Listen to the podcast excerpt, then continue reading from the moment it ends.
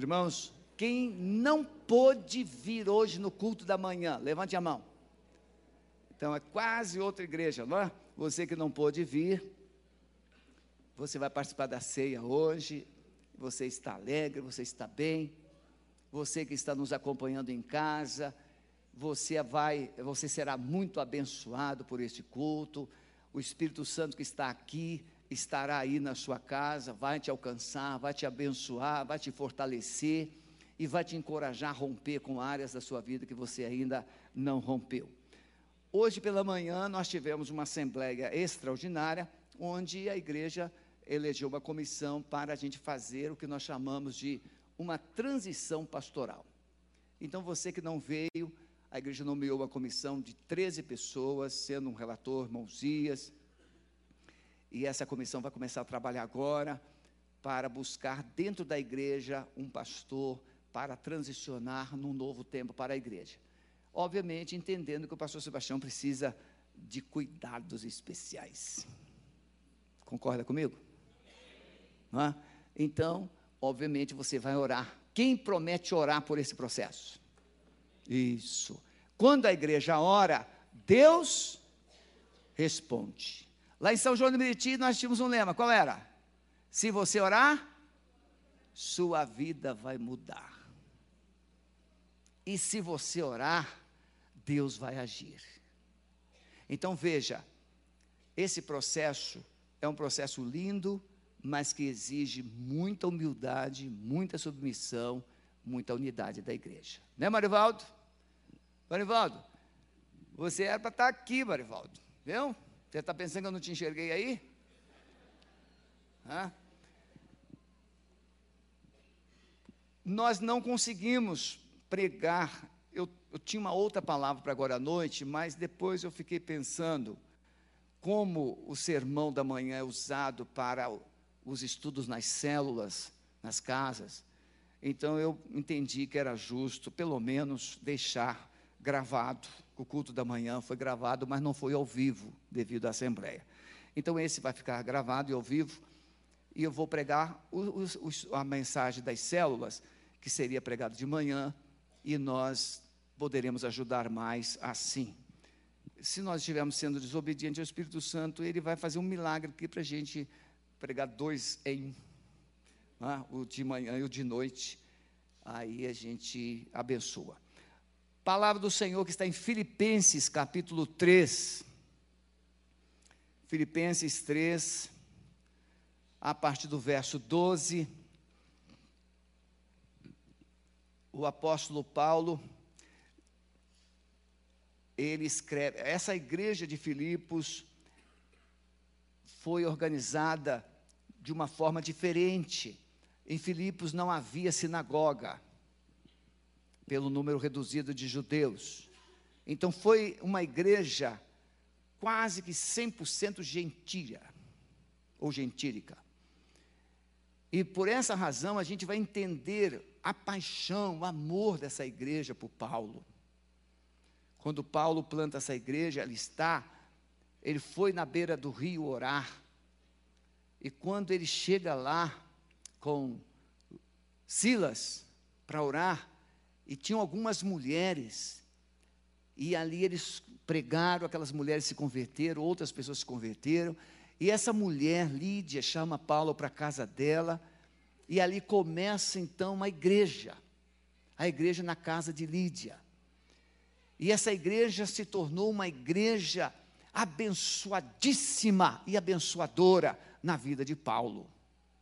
E quando Paulo escreve essa carta, ele quase que escreve na primeira pessoa, porque é um relacionamento muito pessoal, muito íntimo, muito especial, e ele vai usar a expressão do cristão, ou ele vai se personificar como o cristão que está caminhando, que está no caminho, mas ainda não chegou onde sonha chegar, e essa é a nossa palavra, qualidades de um cristão vencedor, qualidades de um cristão que decidiu vencer, qualidades de um cristão que decidiu viver os propósitos de Deus.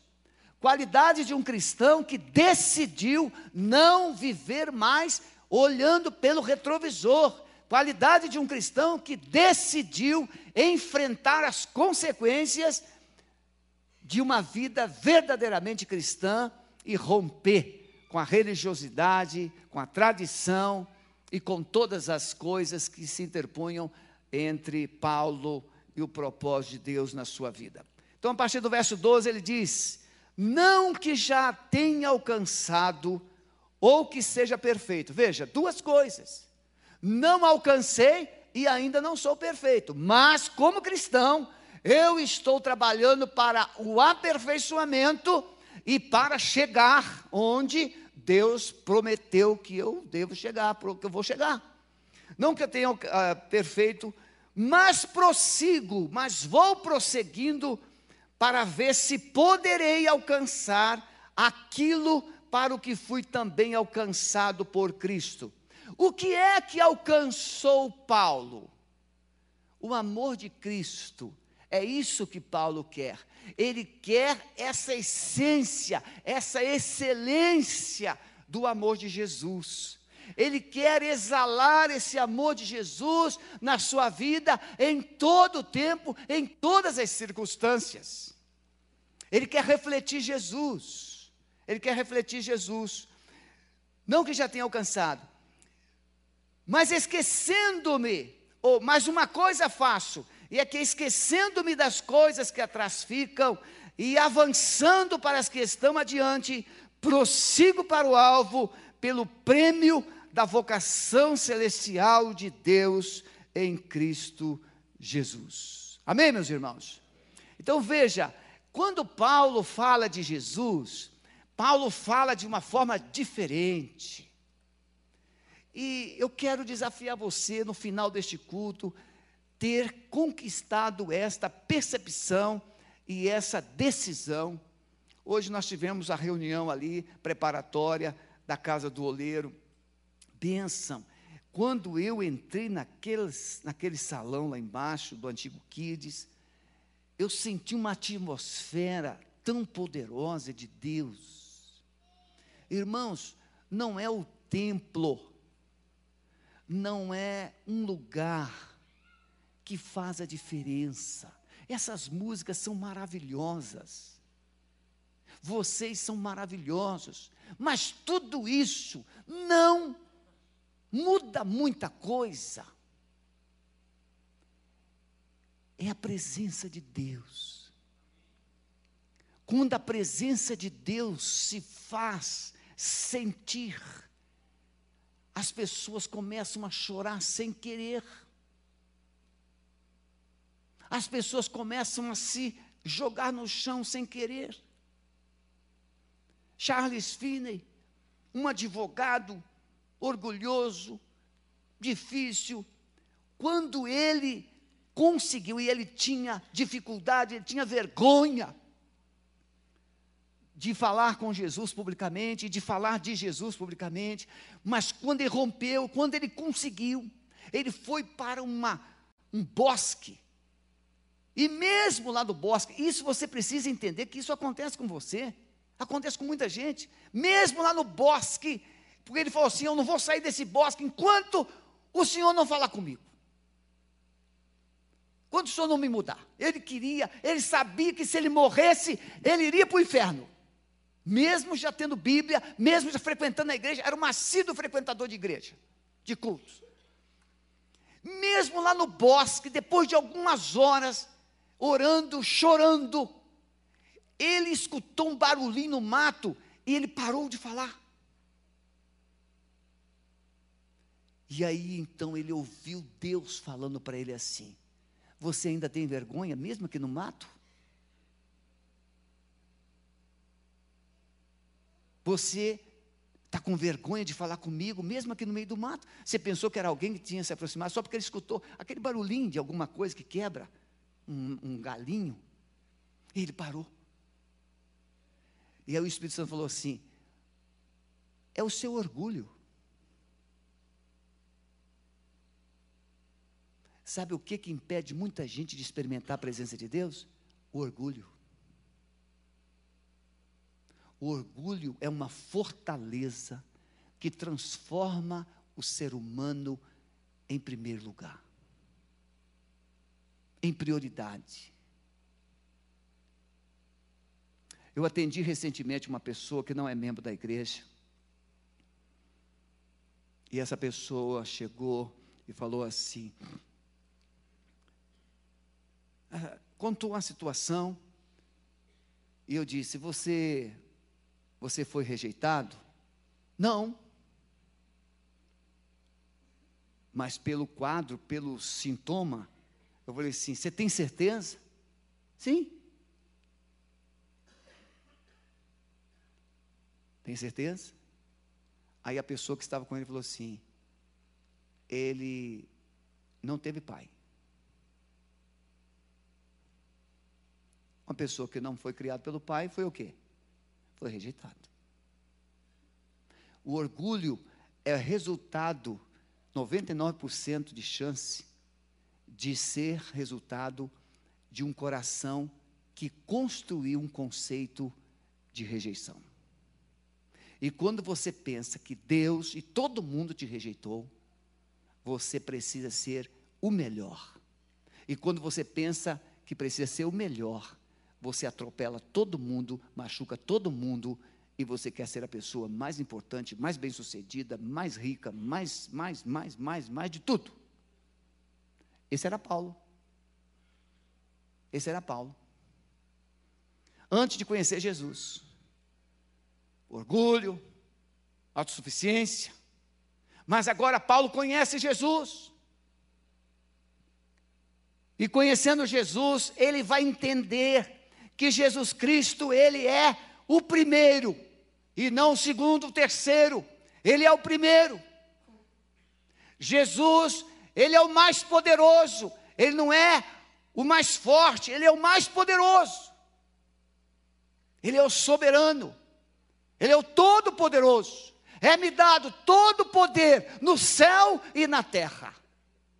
Jesus disse essas palavras após a sua ressurreição. É-me dado todo o poder. E é debaixo dessa palavra que ele diz à igreja, portanto, ide. É debaixo dessa autoridade. Então, irmãos, o desafio, e você lá na célula vai estudar isso, de identificar qualidades na vida de um cristão que deseja vencer, romper, quebrar as cadeias, os obstáculos da sua vida, começando pelo seu próprio coração. Eu quero falar três coisas. Primeiro, Paulo sempre queria ser o melhor para Jesus. Antes, Paulo, ele queria ser o melhor de todos. Ele perseguia, ele prendia, ele, perse- ele fazia atrocidades com os cristãos. Agora ele sofre por ser cristão. Ele sofre por ser cristão. E Paulo, ele quer ser como cristão o melhor possível para Deus, não o maior, no sentido assim de ser o superior, o, o mais importante, não, ele quer ser melhor, ou seja, ele se revela como alguém insatisfeito com aquilo que é, e com aquilo que ele está fazendo, com aquilo que ele está vivendo. Se nós fizermos algumas perguntas, por exemplo, como está a sua vida devocional? Você pode dizer assim, eu leio a Bíblia todos os dias. É verdade. Tem gente que abre o celular, tem um versículo lá e lê o versículo. Você já leu a Bíblia. Outros têm uma Bíblia aberta no trabalho, ou na empresa, ou na mesa da casa. Alguns chegam a colocar a Bíblia aberta debaixo do travesseiro, para eu dormir melhor. E por incrível que pareça, dorme melhor. Porque esse livro é de papel, mas ele é boca de Deus. A Bíblia não é um livreto, a Bíblia é boca de Deus, é a palavra de Deus. Então, quando você é questionado: como é que está a sua vida devocional? Uma vida de leitura, de algum tempo de oração, alguns devocionais, tudo isso é importante, mas vida devocional é como está esse relacionamento diário com Jesus. Como é que você se relaciona com Jesus? Antes, Paulo era um tropeço. Você conhece gente tropeço? Conhece? Não olhe para o lado. Brincadeirinha, né? Mas eu já escutei. Ele falou assim: aquele estrupício que tem lá em casa, não é nem tropeço, é estrupício. Não é? Paulo, ele quer entender que ele não, não quer ir para o caminho, ele está no caminho.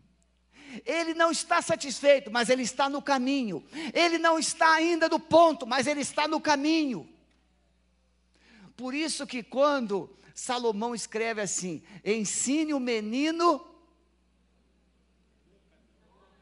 no caminho. Tem gente que fala assim: ensine o menino o caminho que deve andar. Não é um artigo o, é no.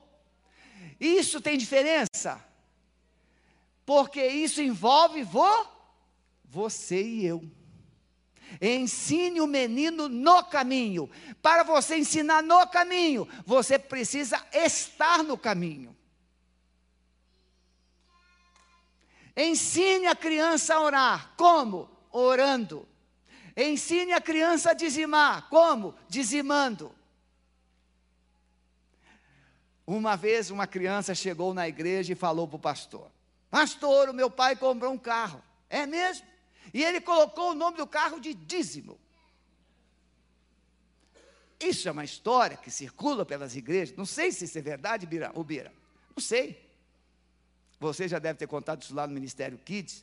Mas o pastor ficou meio assim intrigado e falou assim: mas como assim? É, porque ele falou assim: olha, esse carro aí, ó, é o dízimo que eu deveria ter entregue, juntei e comprei esse carro. Por isso que o... E criança, irmãos, a criança, ela é pura. É igual uma outra história, essa, certeza absoluta, verídica, que o pastor foi fazer uma visita numa casa, e aí chegou lá, e a criança começou a andar em volta do pastor, andar em volta do pastor, e o pastor já estava incomodado, a família incomodada, até que o pastor falou assim: meu filho, por favor, o que está acontecendo? O que, que você está procurando? Eu estou procurando a tua outra cara, pastor, porque a minha mãe falou que só tem duas.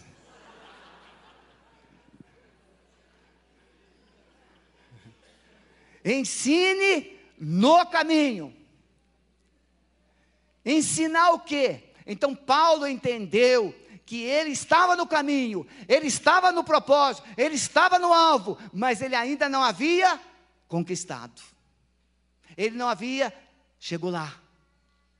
Ele estava caminhando para lá. E às vezes nós estamos dentro desse espírito de só vitória, vitória, vitória, vitória. Mas e como é que está a nossa vida? Então Paulo sempre queria ser melhor, não é ser o melhor, ser melhor para Jesus Cristo. Na visão de Paulo, meus irmãos, a luta contra o pecado era uma coisa ainda inacabada para ele. Jesus, quando ele estava na cruz, ele disse uma, uma palavra, ou uma frase, duas palavras, que, que, que simboliza ou que representa essa vitória total sobre o pecado. O que, que ele disse lá na cruz? Está consumado. Essa expressão de Jesus na cruz significa que o pecado estava resolvido, a condenação estava eliminada, a salvação estava completa, está consumado, a obra que Deus havia proposto fazer estava concluída, consumada, completa. Mas Paulo diz: não que já tenha alcançado, porque a obra de Cristo na cruz. Por exemplo, Ele levou sobre si as nossas enfermidades, sim ou não? Mas nós ainda ficamos doentes. Ele levou sobre si os nossos pecados. E por que que o pecado ainda está presente na nossa vida?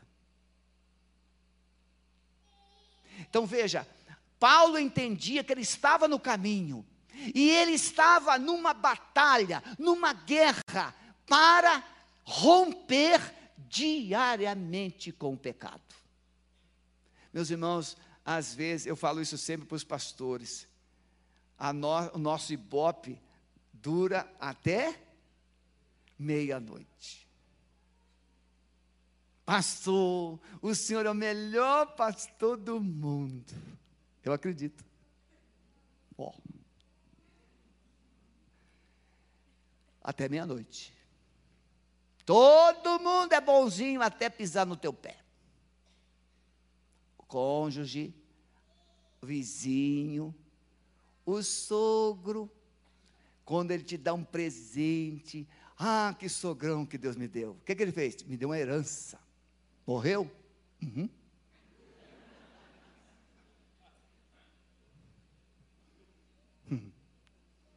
Sogro bom é sogro vivo, porque eu sou sogro.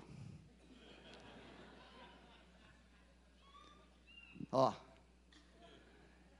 mas veja, Paulo diz que o pecado batia a porta da sua vida todos os dias. E Paulo vai dizer aos Gálatas que havia uma luta entre carne e espírito. Irmãos, você já viu defunto reclamar de alguma coisa? Os defuntos hoje até que estão ficando bonitos. A pessoa nem é muito bonita, mas morreu, passa maquiagem, faz até sobrancelhas, passa um batom. Os defuntos estão ficando mais bonitos, mais simpáticos. Mas o defunto não reclama. Sabe por quê? Porque defunto não enxerga, não ouve, defunto não tem vontade. Defunto é alguém que morreu. Mas gente viva, você já percebeu? Se está vivo, quer melhor. Se está vivo, reclama. Se está vivo, critica. Se está vivo, não quer ficar aqui. A menina quer se casar, ela quer sair de casa, e aí ela arranja um rapaz. Não, com você eu moro até debaixo da ponte. Eu já aconselhei uma penca de gente desse jeito. Meu Deus do céu. O rapaz chegou para mim e falou assim: pastor, eu sou caminhoneiro. Ela disse: com você eu moro até debaixo da ponte. Eu falei assim: pois é, ela disse isso quando? Lá atrás. Pois é, isso ela disse lá atrás. Só que a vida, ela é dinâmica, meu filho. Acorda. Ela disse que estava disposta a dormir debaixo da ponte para sair da casa do pai. Mas agora ela está com você. E ela quer morar onde? Ela quer morar no palácio. Quando ele voltava com as viagens do caminhão, e ele falava assim: essa vida de miséria não dá certo. E ficava reclamando, ficava reclamando, ficava reclamando. Por quê? Porque ela quer melhorar, ela quer melhorar, ela quer coisa melhor. Porque está viva. Gente viva quer coisa melhor. Gente viva tem fome. Gente viva tem vontade. Sabe por quê? Que você ainda não entendeu como é andar com Jesus? Porque você está vivo para você. E a melhor coisa é quando a gente começa a morrer para nós. Paulo, escrevendo aos Romanos, capítulo seis, ele diz que nós devemos nos considerar mortos para o pecado, vivos para Deus. Paulo, escrevendo aos Filipenses, ele diz: porque estou crucificado com Cristo e vivo. Olha que paradoxo. Estou crucificado com Cristo e vivo. Mas não é a vida que eu vivo na carne, porque a carne foi crucificada, mas a vida da fé. Essa é a vida espiritual, a vida que se vive pela fé. O justo viverá da fé. É isso que Paulo está falando. Ele está falando que essa vida, ele não está satisfeito, porque a vida de viver pela fé é uma vida que precisa romper, matar um leão por dia, quebrar as fortalezas, romper com as muralhas. Meus irmãos, a, igreja, a Bíblia mostra que algumas igrejas, como lá do Apocalipse, como a igreja de Laodiceia, ela pensava que estava bem, aos olhos de Jesus ela estava mal. Sansão, quem conhece a história de Sansão?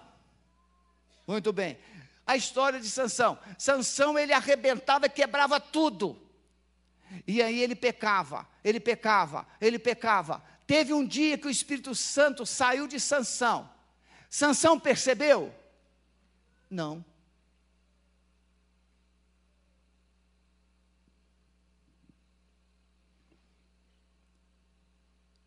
Paulo está dizendo que essa vida, essas qualidades, é a gente nunca perder a sensibilidade da presença do pecado. O pecado precisa produzir arrepios, o pecado precisa produzir nojo, o pecado produz, precisa produzir medo, temor. Mas Sansão, se ele tivesse perdido a presença do Espírito Santo no primeiro pecado que ele cometeu, ele teria percebido? Teria. Mas ele não percebeu. Por quê? Porque ele pecou uma, duas, três, quatro, cinco, ele foi pecando, até que o Espírito Santo não tinha mais linguagem para falar com ele, a não ser o silêncio. Preste atenção do que eu estou te falando, você que está aqui.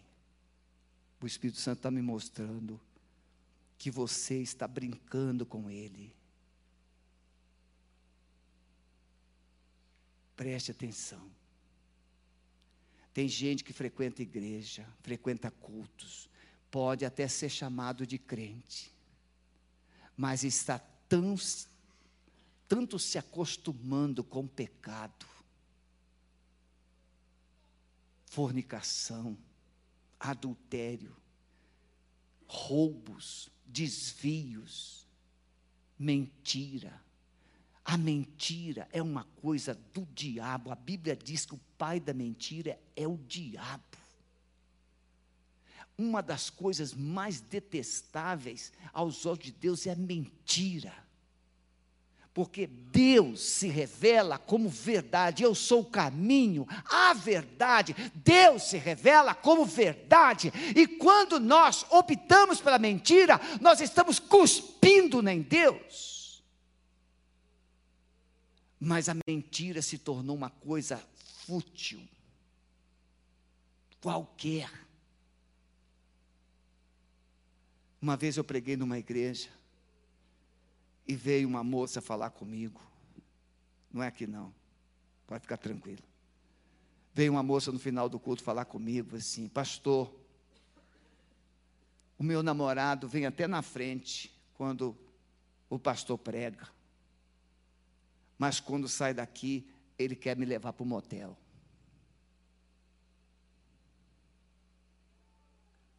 Paulo está dizendo que as qualidades de um cristão precisam ser diferentes daquilo que o não cristão faz. Nós precisamos ser diferentes no falar, no se portar, no vestir. Não é vestir uma roupa ridícula, não, pode se vestir muito chique e decentemente. Cabelo, não é cabelo comprido que vai santificar a mulher, mas um cabelo limpo, cheiroso, cuidadinho. Qualidades. Meus irmãos, eu nem sei, o Espírito Santo sabe por que eu estou falando isso, e você também, e você talvez esteja se coçando aí, quem andou falando para ele. É melhor você se consertar. Porque você vai se acostumar com o pecado de tal forma que um dia ele vai te matar e você não vai nem perceber. Sansão, quando ele foi perceber, ele estava cego e amarrado num tronco de engenho, puxando, amassando barro na olaria dos filisteus. Segunda coisa, Paulo entende o desafio de ser um cristão, sempre exigindo mais de uma vida espiritual e de fé. Paulo entende o desafio do ministério do cristão. Ele diz assim: irmãos, quanto a mim, não julgo que o haja alcançado. Nós não precisamos nos tornar manequins de igreja. O que é manequim? É aquilo que fica lá na vitrine, para todo mundo comprar roupa. Nós não precisamos ser manequins, mas nós podemos ser honestos, cristãos honestos, cristãos que refletem Jesus, cristãos que falam como Jesus. Jesus disse: aquele que lança a mão do arado e não olha e olha para trás, esse é o quê? Não, não é apto.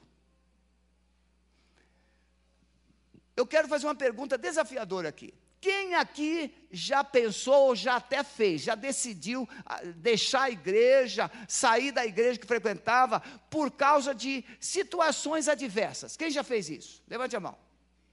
Isso, tem gente macho aqui. E tem mulher forte também. Sabe por quê? Porque nós, às vezes, achamos que as coisas têm que ser do nosso jeito.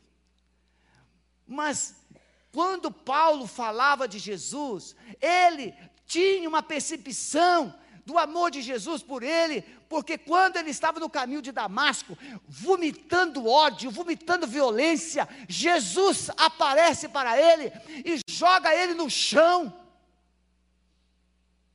E ele fica cego. E ele diz: Senhor, quem és tu, Senhor? Eu sou Jesus que você percebe. O que, que o Senhor quer que eu faça? Levanta-te. Paulo ficou cego três dias.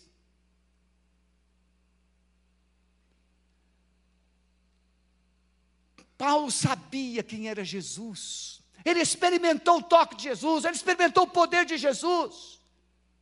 A coisa que Paulo mais queria é honrar a Jesus. Meus irmãos, a igreja precisa voltar a ter alegria, prazer em honrar a Jesus, e isso não é participar da ceia.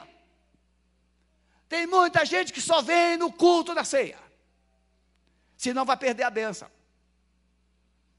Eu tentei aqui uma vez fazer, celebrar a ceia sem anunciar, para a gente, ih, vai ser ceia, ih, mas não estou preparado. Bem feito, fica sem. Mas aí eu magoei uma, uma irmãzinha, tadinha, e eu não sabia. E aí de vez em quando eu pergunto assim na hora da ceia: você que está magoado com seu irmão, vai lá, troca o cálice. Ela veio trocar o cálice comigo assim: ih, meu Deus, o que, que eu fiz? Aí perguntei: meu irmão, o que, que eu fiz? Ah, fiquei magoado com o senhor, porque o senhor não, não anunciava o dia da ceia, e eu perdi muitas ceias. Ah, meu irmão, me perdoe, nunca mais fiz isso. Uma alma vale mais do que o mundo inteiro. E aí eu passei a anunciar a ceia.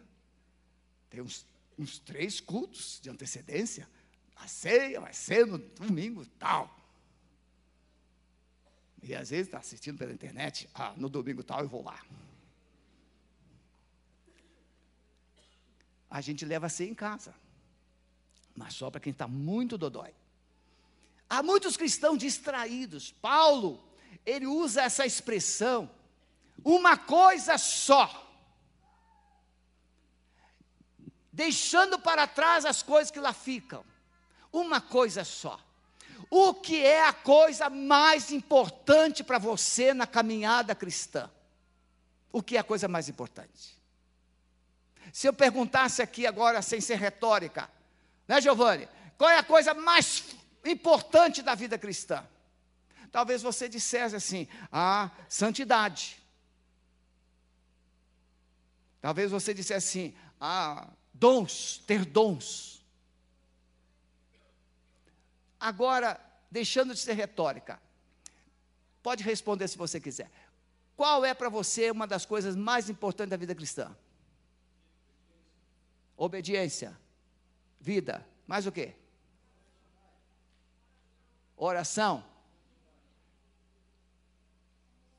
santidade, amor, morrer para si mesmo, comunhão, viu? Vocês sabem, seja fiel. A igreja sabe o que precisa fazer. A pergunta é, sabendo tudo isso, estamos praticando?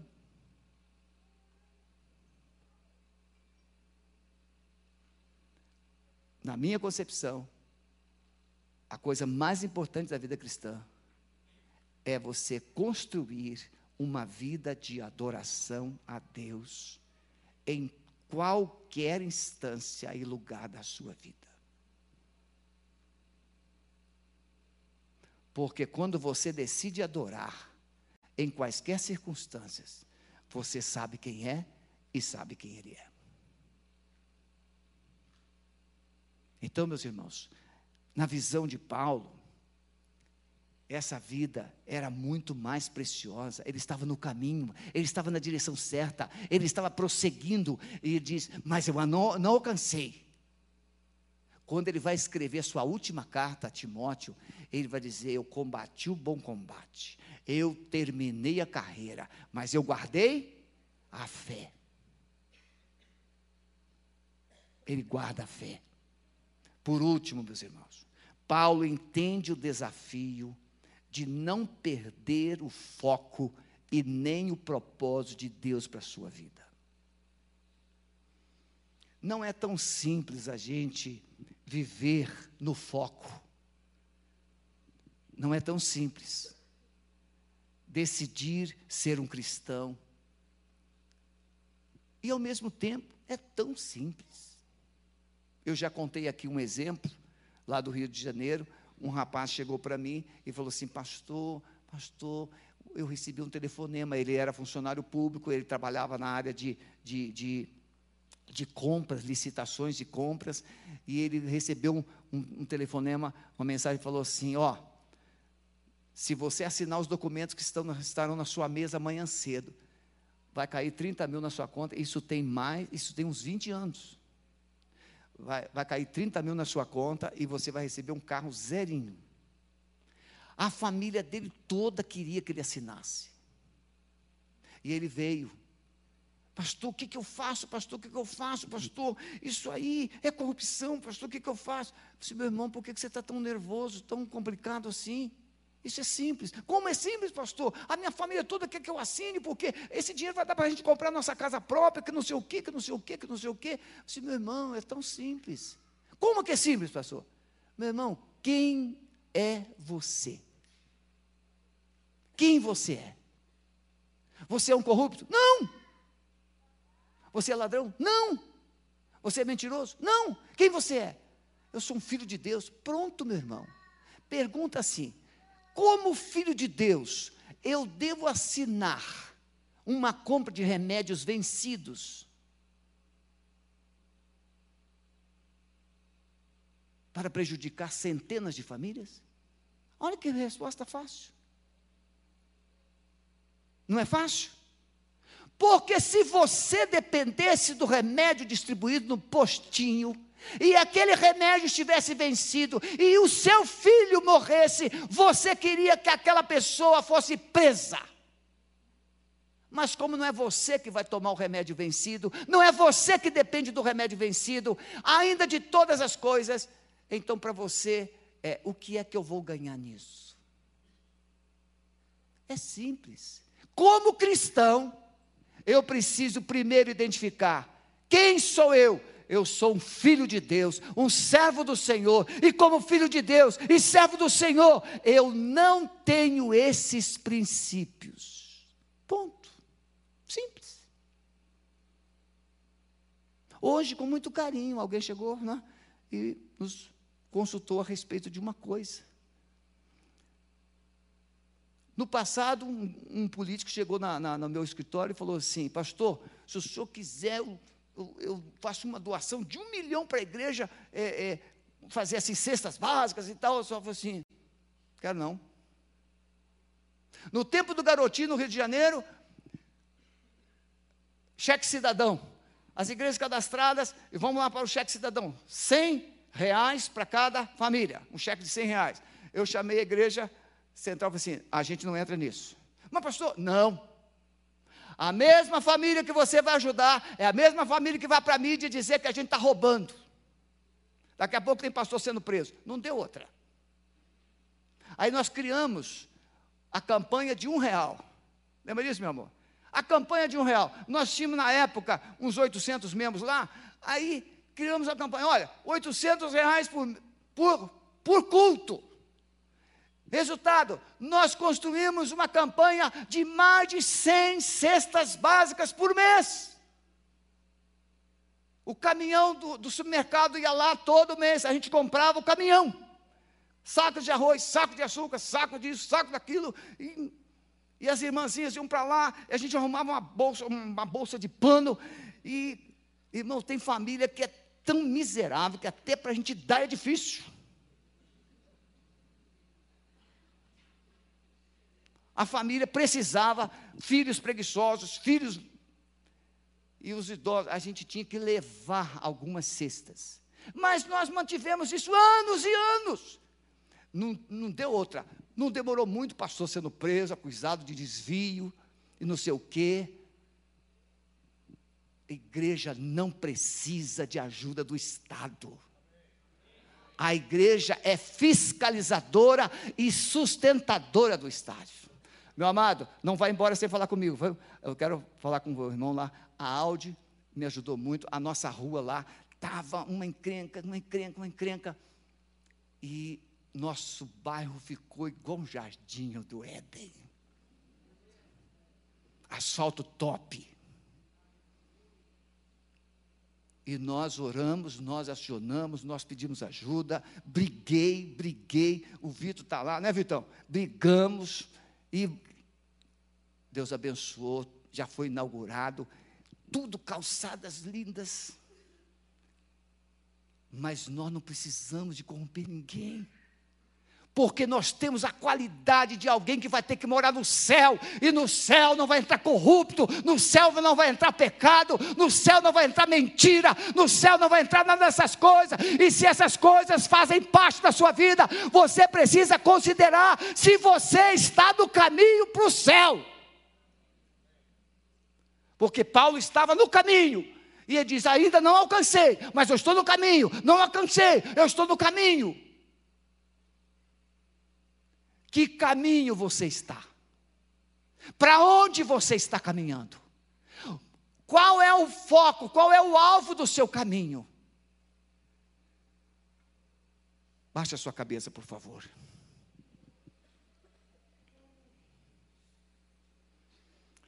Você pode ser uma pessoa aprovada por Deus. Você pode. Você pode ser uma pessoa aprovada por Deus, abençoada por Ele. Primeira coisa, não viva satisfeito com aquilo que você está vivendo hoje.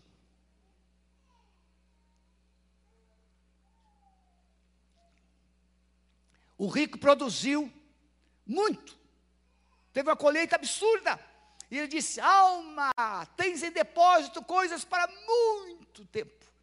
Come, descansa e dorme. Deus disse, louco, hoje, nesta noite, você será chamado à eternidade, e o que você tem, para quem vai ficar? Não fique satisfeito, decida crescer, decida se santificar, decida ser um cristão que faça a diferença, decida ser um instrumento nas mãos de Deus. Não viva satisfeito com aquilo que você vive hoje, tem algo melhor para ser conquistado, decida viver com mais dedicação, não deixe se distrair com tantas coisas. Paulo diz, prossigo para o alvo, pelo prêmio da vocação celestial. Meu amado, minha amada, tem um céu, E isso não é ficção, não é ficção. O céu é resultado daquela obra de Jesus na cruz. O céu só é possível por causa do sofrimento de Jesus. O céu só é possível porque Jesus derramou o seu sangue naquela cruz. O céu só é possível porque Jesus ressuscitou. Não vive satisfeito. Tem algo maior, tem algo melhor para se conquistar. Decida viver com mais intensidade, com mais dedicação, com mais entusiasmo, com mais fidelidade a Deus. Defina onde você quer chegar. Quem quer perder peso, estabelece meta. Quem quer ganhar corrida, estabelece meta. Quem quer se tornar bem-sucedido financeiro, estabelece meta. Tudo estabelece meta, para tudo. Qual é a sua meta espiritual? Onde você quer chegar? Qual é o padrão? Nesta noite, Jesus não trouxe você aqui para a gente brigar com você. Apesar do meu estilo de falar, eu estou falando isso porque eu te amo.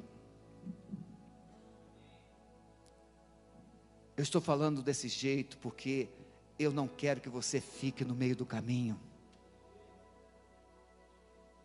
Eu estou falando desse jeito porque eu não quero que você se distraia. O diabo tem colocado muitas distrações na sua vida.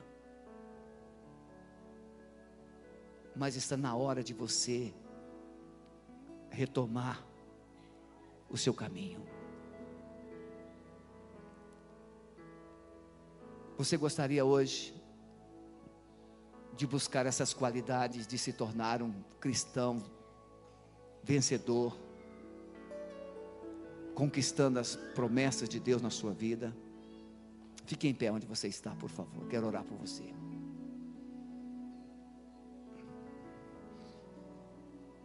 Se há alguém aqui que não é membro de igreja nenhuma evangélica, gostaria hoje de convidar Jesus para entrar na sua vida, fazer uma aliança com Jesus, levante a sua mão onde você está, eu quero orar por você. Deus abençoe, Deus abençoe, Deus abençoe, Deus abençoe, aleluia. Pastor Maurício, vem cá, por favor, fique em pé, por favor, só um minutinho. Você que não é membro da Alameda, no final do culto você vai procurar o pastor Maurício com a sua equipe, lá atrás no stand de integração, dê o seu nome para ele, e ele terá um imenso prazer, carinho, de cuidar de você, tá bom? Podem sentar, que Deus abençoe. Vou chamar os pastores para tomar lugar aqui, o pastor Marco vai conduzir.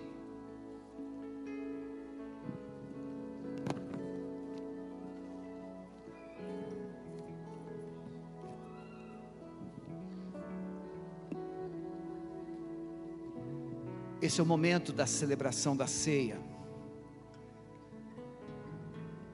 E você, quem achou que eu estava assim muito zangado hoje? Levante a mão. Não, está tudo em paz, né? Tudo em paz. Eu não estou zangado, eu fico irada com o pecado. Sabe por quê, irmãos? Por favor, preste atenção. Um pecado dentro da igreja mantém milhares de pessoas do lado de fora. A gente precisa melhorar, qualificar. Então, qualidades de um cristão vencedor. Nós vamos estudar na célula essa semana. Não é para você criticar nem acusar ninguém. É para você desafiar as pessoas a viver melhor. Jesus, ele... Os diáconos, por favor, né? Desculpa, chamei os pastores, não chamei os diáconos. Me perdoe. Jesus... Quando ele instituiu a ceia, ele tinha alguns propósitos singulares, não é? E uma coisa importante é quem deve participar da ceia. A ceia não é uma, assim, uma liturgia, um ritual que o vinho vai te purificar, o pão vai te melhorar, vai te santificar. Existe, existem muitos mitos, muitas, muitos conceitos é, equivocados.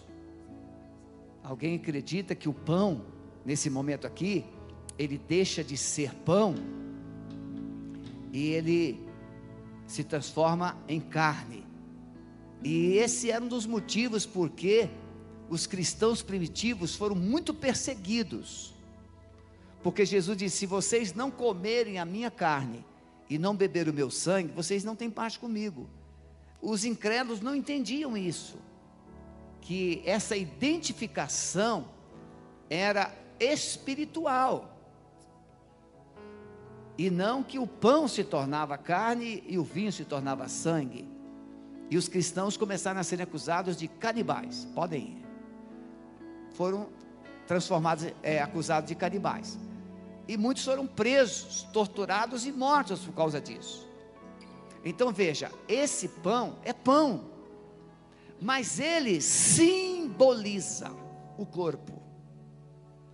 O suco de uva é suco de uva, mas ele simboliza o sangue. Simboliza o sangue. E por que Jesus instituiu a ceia? Para que você não se esquecesse de pelo menos duas verdades. Primeiro, que Ele morreu por você. Esse é o meu corpo, este é o meu sangue, que foi partido por vós, que foi derramado por vós. Então, a ceia foi instituída para que a igreja, para que nós não nos esqueçamos de que houve um pagamento muito caro, muito alto, para a nossa salvação. Alguém pagou um preço, e esse alguém foi Jesus. Nós sempre demonstramos assim uma alegria, uma gratidão muito grande com pessoas que fizeram algo por nós em momentos bem assim delicados da nossa vida. Somos muito gratos. Por exemplo, você não tinha onde morar, e alguém chega e te oferece uma casa para você morar por um tempo indeterminado. Aquela gratidão. Agora, Jesus não te ofereceu uma casa passageira, Ele te ofereceu uma morada no céu, e isso custou muito caro. Então, primeira coisa é que alguém se importou com você, alguém te amou a ponto de pagar um preço alto, morrer no seu lugar na cruz. Segundo, é que a igreja, ela está no caminho, como eu preguei, ela está caminhando, e ela precisa estar preparada. Mas preparada para quê? Irmãos, eu fui num casamento ontem. E como é que a gente vai num casamento? Arrumado. E a gente vai com aquela roupa assim meia boca no casamento? Por isso que tem lojas especializadas para locação de roupas para casamento, para aniversário de quinze anos e tudo mais. Nem sempre nós temos uma roupa adequada quando a gente vai se tornar, ser padrinho de casamento, ou vai para um casamento. E aí você vê no casamento todo mundo na grife, mas aquela roupa é alugada, não é própria. Não dá para a gente alugar uma roupa para a gente ir para o céu.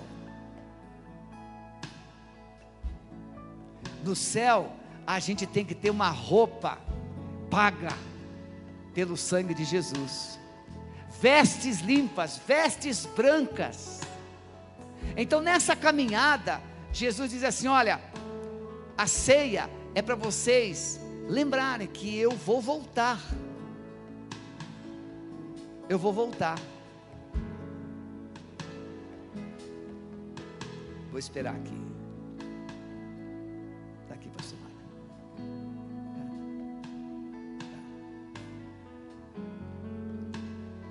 preste atenção nisso que eu vou falar agora.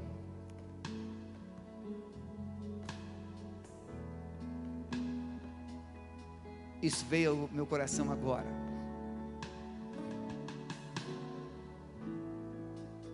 A Bíblia diz que Jesus, Ele virá sobre as nuvens dos céus.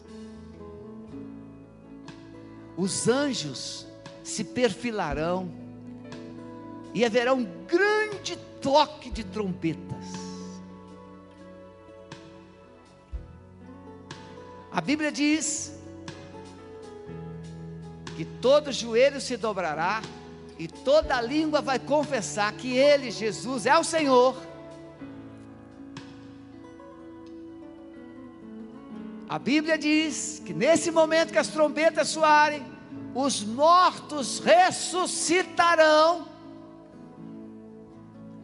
salvos e perdidos ressuscitarão, e os que estiverem vivos serão transformados. Tanto salvos como não salvos terão corpos espirituais semelhantes aos anjos. A diferença é na hora final. Ele dirá: os que estiverem à sua direita, vinde, benditos do meu Pai, possuí por herança o reino que vos está preparado desde a fundação do mundo. Ele dirá aos que estiverem à sua esquerda: apartai-vos de mim, malditos, para o fogo eterno.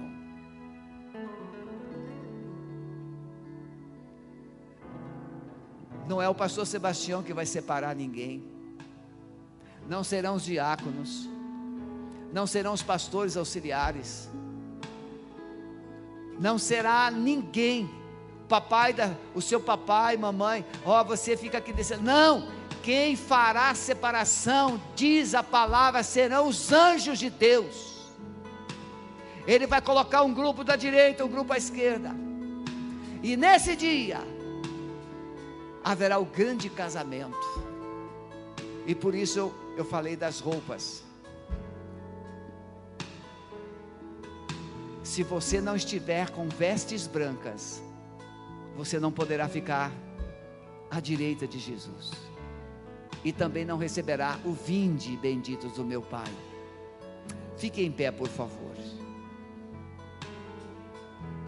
Olhem para mim, por gentileza, por favor, preste atenção.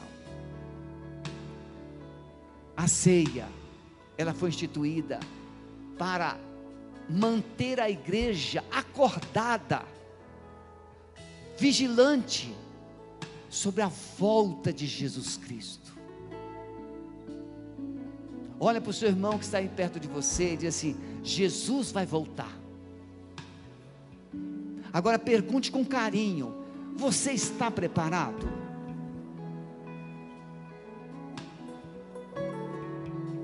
Por favor, por favor, preste atenção. Parece uma dinâmica, mas não é. Hoje, dezoito de agosto de dois mil e dezenove, hoje você ainda pode se preparar. Amanhã, você pode se preparar amanhã? Não pode. Você não sabe se vai ter o amanhã. Então, por favor, considere. Se você ainda não tem certeza da salvação, se você ainda não tem certeza de que vai ouvir esse toque da trombeta, se você não tem certeza que já está com vestes brancas, hoje, agora, é o momento de você dizer: Senhor Jesus, por favor, me aceita, porque é o sangue dele que vai branquear as suas vestes. Não são as suas obras ou a sua religião, é o sangue dele.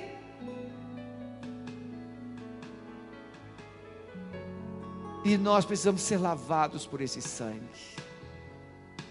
É o sangue de Jesus. Agora você vai trocar esse cálice com alguém e vai orar com essa pessoa. Se você está magoado com alguém, é hora de você reconciliar, pedir perdão. Procure alguém, alguém que está do lado, alguém que está perto, ou vai aonde você quiser, mas troque esse cálice com alguém e diga: eu te amo em Cristo Jesus. Ore com essa pessoa, faça isso, amém?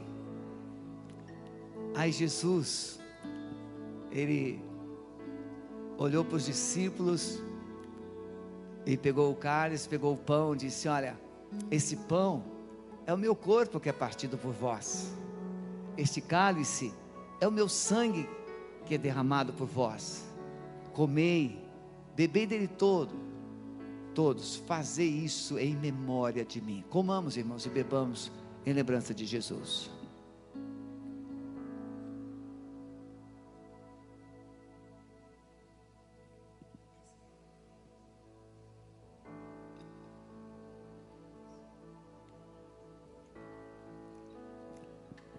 Vamos encerrar esse culto cantando.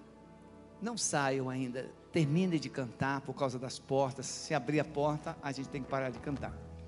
Vamos cantar adorando com muita alegria, com muito entusiasmo, e depois do louvor você vai abençoar, vai abraçar pessoas. Que o amor de Deus, o nosso Pai, a graça maravilhosa de Jesus Cristo Filho e as consolações eternas do amado Espírito Santo seja com a sua vida, com a sua família e com todo o povo de Deus aqui presente e espalhado em toda a terra, agora e para sempre. Amém. Adoremos ao Senhor. Que nos lava dos pecados, que nos traz restauração, nada além do sangue.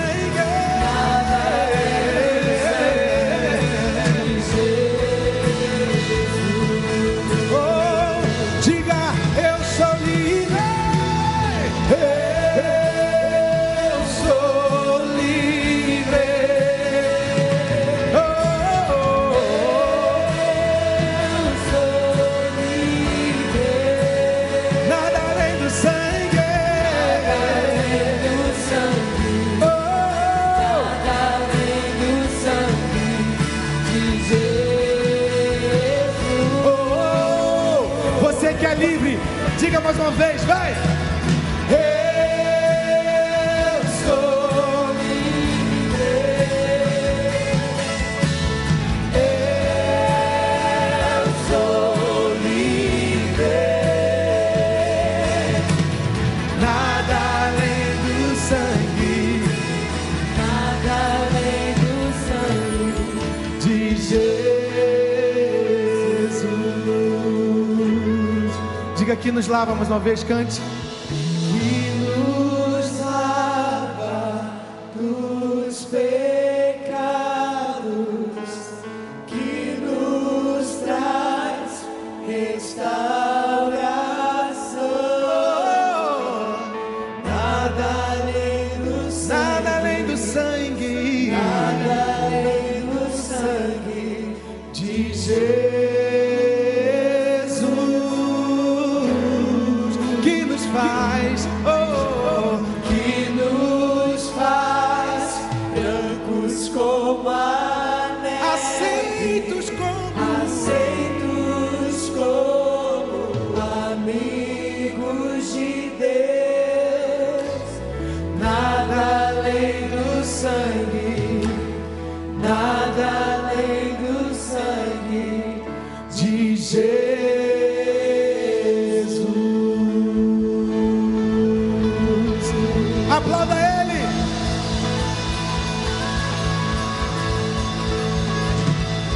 Deus abençoe a todos.